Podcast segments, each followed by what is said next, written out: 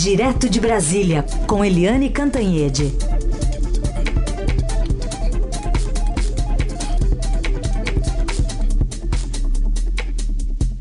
Eliane, bom dia. Bom dia, Raíssa e Carolina ouvintes. Oi, Eliane, bom dia. Vamos começar falando então sobre o Supremo Tribunal Federal, que adia, na verdade, um julgamento que todo mundo estava esperando, né, para esta quarta-feira.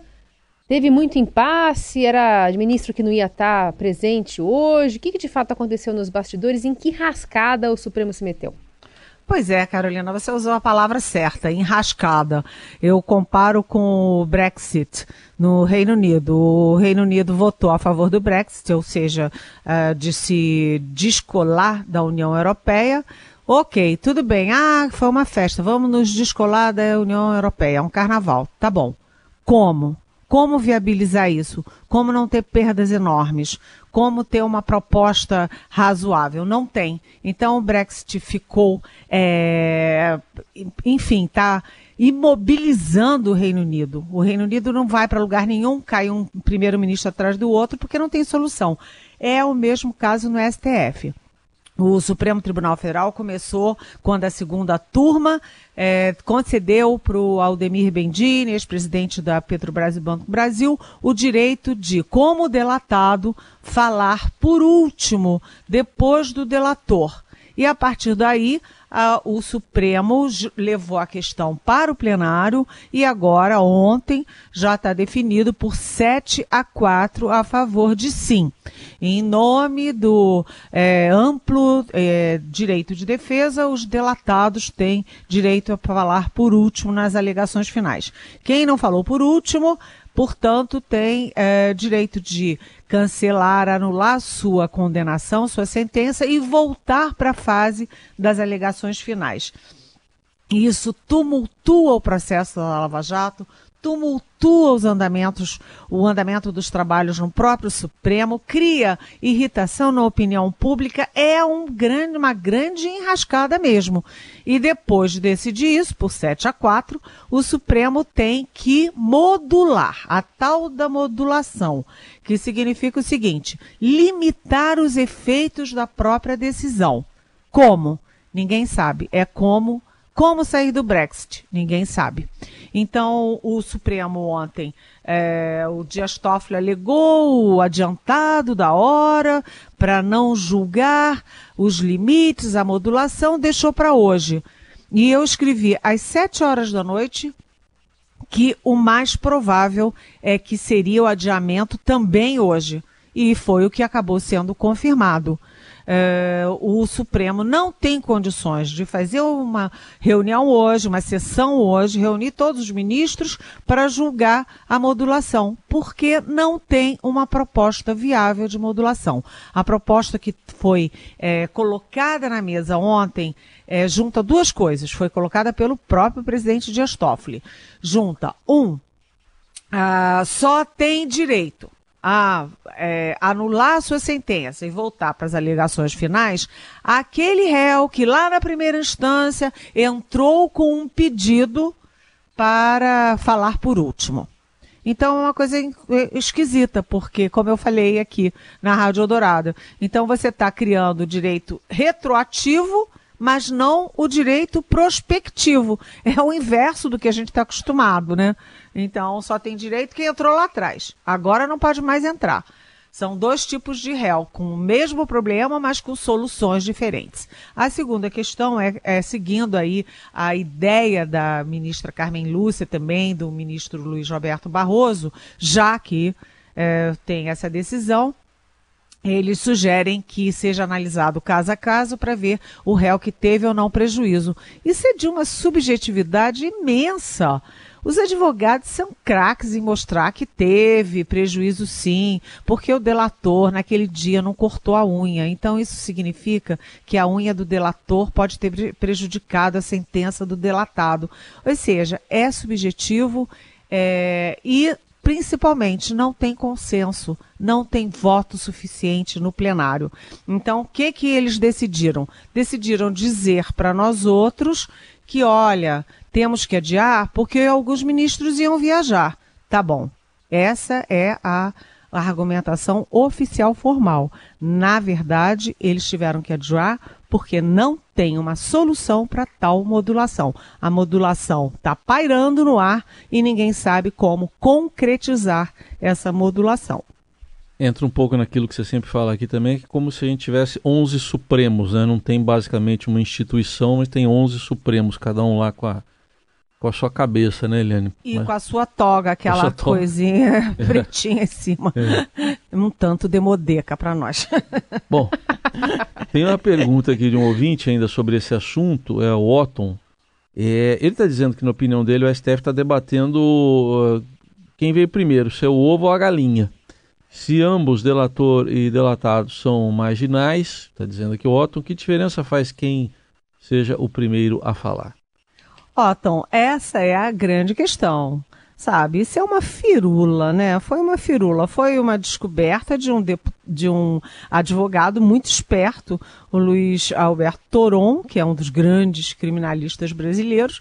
Ele descobriu essa brechinha aí. Mas é uma firula, porque é o seguinte: quando você chega nas alegações finais, o delator já contou tudo, o delatado já deu todas as suas explicações, é apenas um falatório o juiz não decidiu com base naquilo, o juiz decidiu com as provas, com todo o processo, com todas as informações que ele acumulou, enfim, quem fala por último? Porque a questão é essa: o ovo e a galinha, porque o delator também é réu.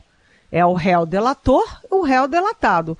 Quem é que fala por último? O réu delator ou o réu delatado? É uma firula e isso pode ter consequências muito importantes na Lava Jato. Então, eu acho que o, o voto do ministro Luiz Roberto Barroso foi muito, muito claro, muito didático, dizendo isso: olha, não tem o menor sentido essa história aí, porque não muda nada. Atenção, só para concluir, Otton, atenção, todo mundo pensa que anula o processo todo, que volta para a primeira instância, volta tudo. Não é isso. Volta para as alegações finais. O processo todo é mantido, as provas são mantidas, tudo é mantido. Volta para as alegações finais. E, inclusive, é possível que alguns desses réus é, os advogados vão ganhar um dinheirão para esticar, empurrar isso com a barriga, mas na verdade é muito possível que muitos desses réus mantenham a atual condenação. Ou seja, é uma grande firula, por isso que a Carolina usa essa expressão, enrascada. O Supremo se meteu numa enrascada, Otto. Me apropriando de uma palavra que você usou também na sua, na sua coluna de hoje aqui do Estadão. Eliane, é, vamos falar sobre reforma da Previdência já que ela deu um passo importante ontem, né? Não dá para negar, aprovação em primeiro turno lá no plenário do Senado, mas a guerra deve continuar porque, inclusive, já tem previsão de um período um pouquinho maior para aprovação em segundo turno, levando em conta é, alguns pedidos, digamos assim, dos senadores é, para o governo federal. Olha, Carolina, essa história da reforma da Previdência é curiosa, sabe por quê? Porque está escrito nas estrelas, a torcida do Corinthians sabe, do Flamengo, do Fluminense, do meu Botafogo, todo mundo sabe que a reforma da Previdência vai ser aprovada no Senado mas ela está sendo usada fortemente como barganha. Então, houve uma briga lá com o executivo e com o judiciário porque invadiram, enfim, invadiram não é bem o termo, mas enfim, a Polícia Federal fez busca e apreensão no gabinete do senador que é líder do governo do Senado, o senador Fernando Bezerra. Aí ficou todo mundo muito aborrecido, muito irritado, adia-se a reforma da Previdência uma semana. Aí depois, agora teve essa cutucada aí da, do abono salarial que retira 76,4 bilhões da receita prevista em 10 anos pelo governo. Aí o Ministério da Economia fica muito bravo, muito irritado.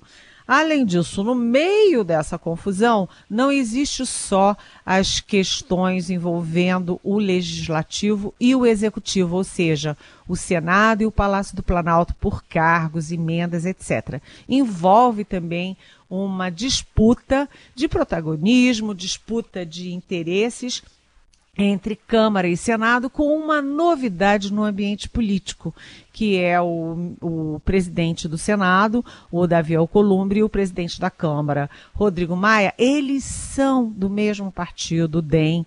Eles estavam jogando muito afinados enquanto a reforma tramitou na Câmara, mas agora a gente sente que há um estremecimento. Nunca mais a gente viu os dois juntos, nunca mais a gente viu troca de figurinha ali entre eles. Então há também um desconforto sobre em relação ao a, aí ao Senado e à Câmara, ou seja, uma questão interna do Congresso. E no meio disso tudo, o que o Heisen antecipou na nossa conversa aqui matinal, que é o seguinte: no a, a, o segundo turno da votação está previsto no plenário do Senado no dia 10 de outubro. Só que, gente, puxa vida, olha só como é que é a vida, né? No dia 13 de outubro, num domingo, a irmã Dulce vai ser canonizada no Vaticano. E aí o próprio Davi Alcolumbre está organizando uma comitiva de senadores para prestigiarem a cerimônia. E aí, entre a Irmã Dulce e a reforma da Previdência, adivinha quem está ganhando, né? Então, é, vai ser aprovado? Vai. Vai ser com uma boa margem, é, muito acima, aliás, do previsto de receita, de economia? Sim. Mas vai ter passo a passo, todo dia, sua agonia. Bom, você respondeu, acho que em grande parte, a pergunta da Thaís, do, do Butantan. Mas ela ainda diz aqui o seguinte: bom, primeiro, como que você analisa a briga por protagonismo, você acabou de falar, né, entre a Câmara e o Senado, é, na tramitação de propostas importantes para o Brasil, como a reforma da Previdência, mas ela cita tributária, mini reforma eleitoral.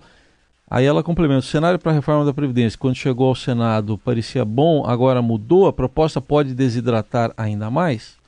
Oi, Thaís. É, eu acho que eu, eu respondi isso porque não acho, não. Acho que a reforma está saindo muito boa.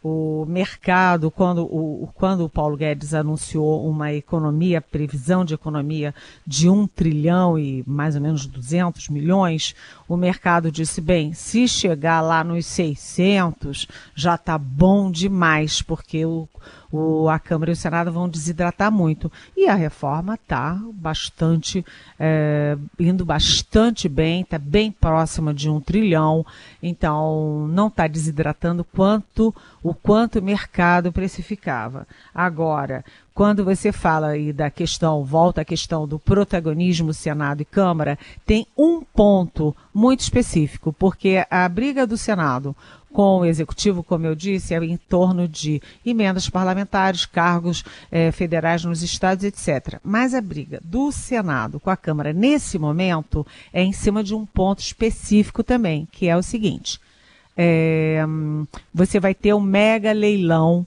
do, do petróleo, do pré-sal. E aí, como usar esses recursos que vão ser muito fortes? O Senado defende que os recursos sejam para os governadores administrarem.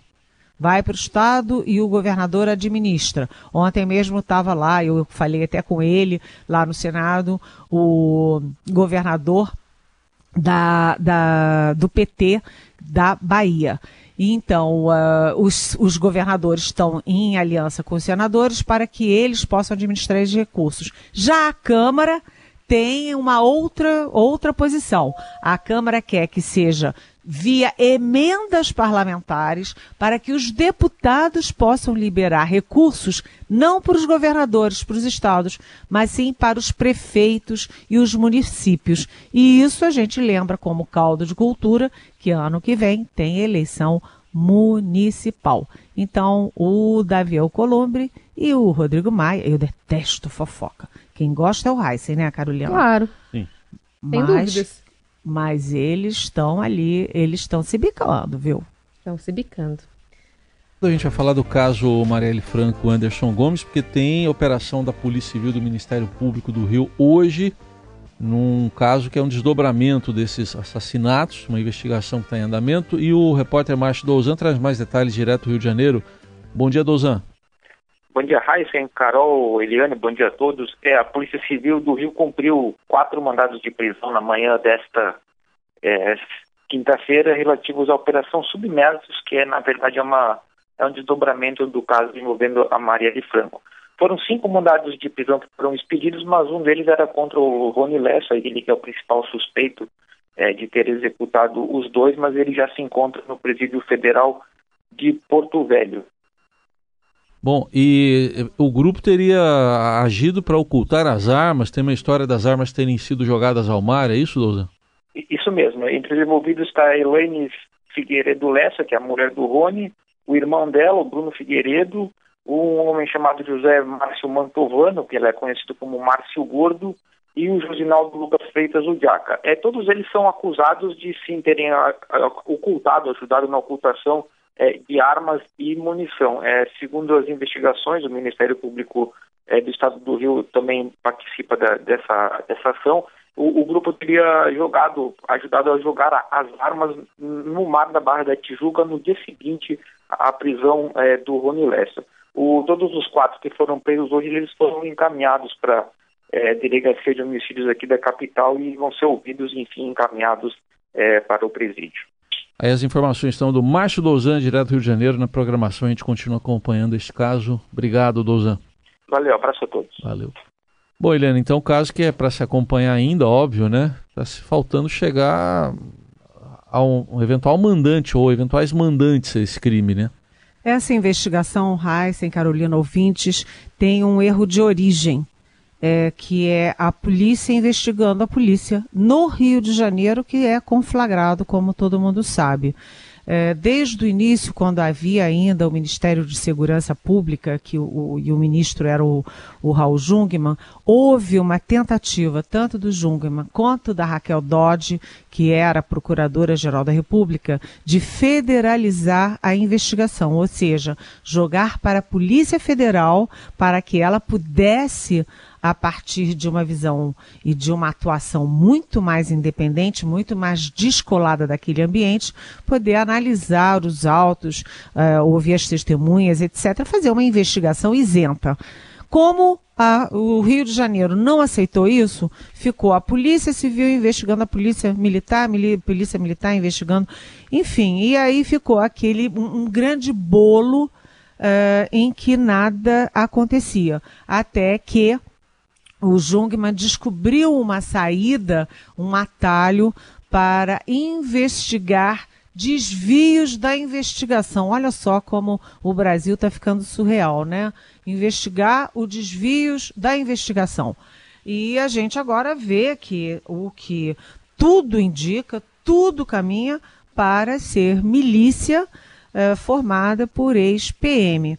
Esse sargento uh, aposentado, reformado da PM, que, enfim, é o Rony Lessa, que é o principal acusado, é o pivô que está lá em Porto Velho, ele, enfim, ele era miliciano, ele era estava muito armado e a gente vai vendo que é uma quadrilha. A mulher dele estava envolvida, é uma das suspeitas de jogar as armas, descartar as armas na, na no, no mar como já tem até um testemunho, uma testemunha viva que é um pescador. Ou seja, é, essa história da, da, da Marielle Franco e do Anderson, ela tem o crime em si, que é o mais grave, claro, um assassinato, e de pessoas tão especiais, mas também tem um outro crime que é a dificuldade e a, a tentativa de ocultar o que realmente aconteceu. Então, a investigação no Rio de Janeiro tem que ser também criminalizada. Eliane, 929, um pitaquinho sobre a Polícia Federal investigando a Lava Jato, né? Indo a fundo também nos né, auditores. E no Rio também. E no Rio também. E no Rio. É, e a Receita também participou dessa investigação intestina dentro da própria Receita, porque eram, imagina, auditores da Receita investigando corrupção e praticando corrupção sob pretexto de combater a corrupção. Eles estavam achacando os alvos da própria Lava Jato. Agora, quem está rindo é, de um canto a outro, de orelha a orelha, é o ministro Gilmar Mendes, porque o Gilmar Mendes foi crucificado esses anos todos por pedir é, cautela e pedir é, formalidade, regras, leis nessas investigações todas. O inimigo número um dele, que era o Deltan Dallagnol, caiu aí nessa esparrela da, da, do Intercept Brasil com aquelas conversas que são, no mínimo, constrangedoras. Depois o Rodrigo Janot, que era inimigo é, visceral do Gilmar Mendes, é, caiu também agora, dizendo que andou, entrou armado no Supremo para dar um tiro na cara do ministro, ou seja, um escândalo.